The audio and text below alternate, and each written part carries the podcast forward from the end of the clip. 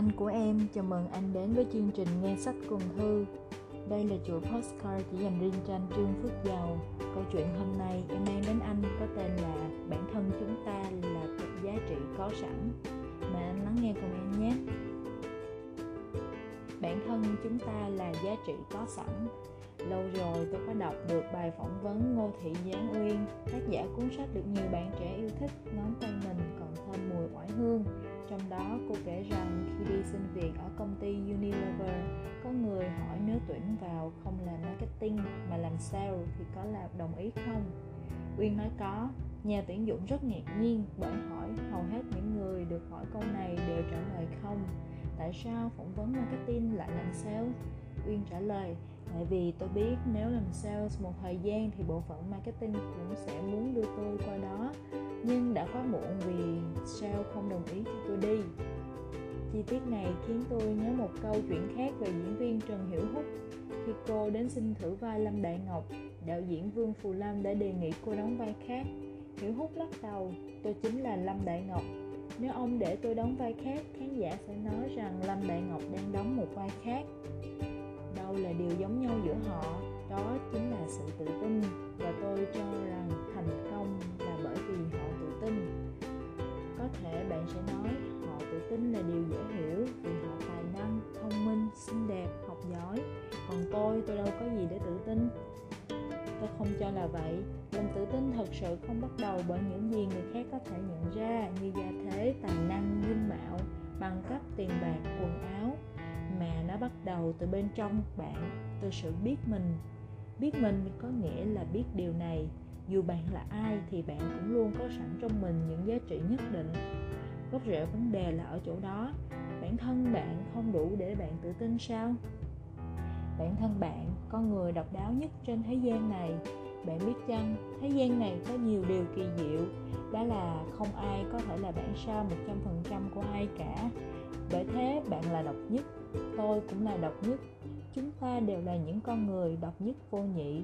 Dù ta đẹp hay xấu, tài năng hay vô dụng, cao hay thấp, mập hay ốm, có năng khiếu ca nhạc hay chỉ biết gào như vịt đực. Vấn đề không phải là vịt hay thiên nga vịt có giá trị của vịt, cũng như thiên nga có giá trị của thiên nga.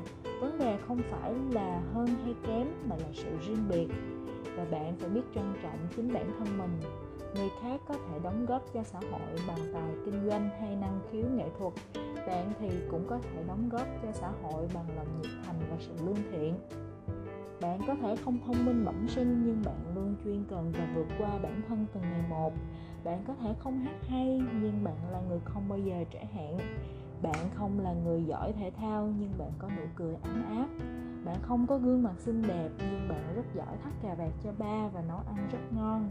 Chắc chắn mỗi một người trong chúng ta đều được sinh ra với những giá trị có sẵn.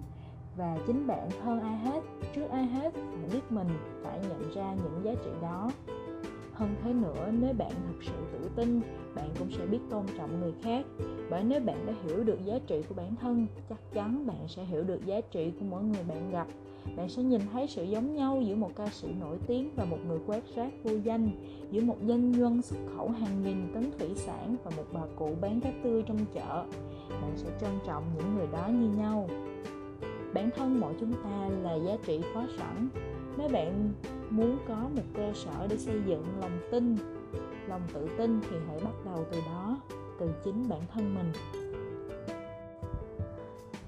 Sau khi kể cho anh nghe câu chuyện này thì làm em nhớ lại bản thân mình của 7 năm về trước.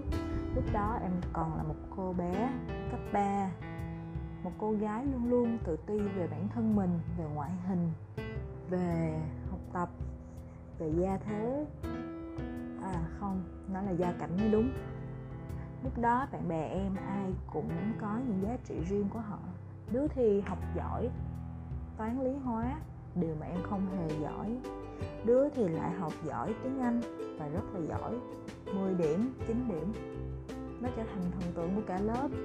Có đứa thì gia gia gia cảnh rất là giàu có. Ba mẹ thì luôn luôn đổi điện thoại mới, sắm giày xịn cho đi học.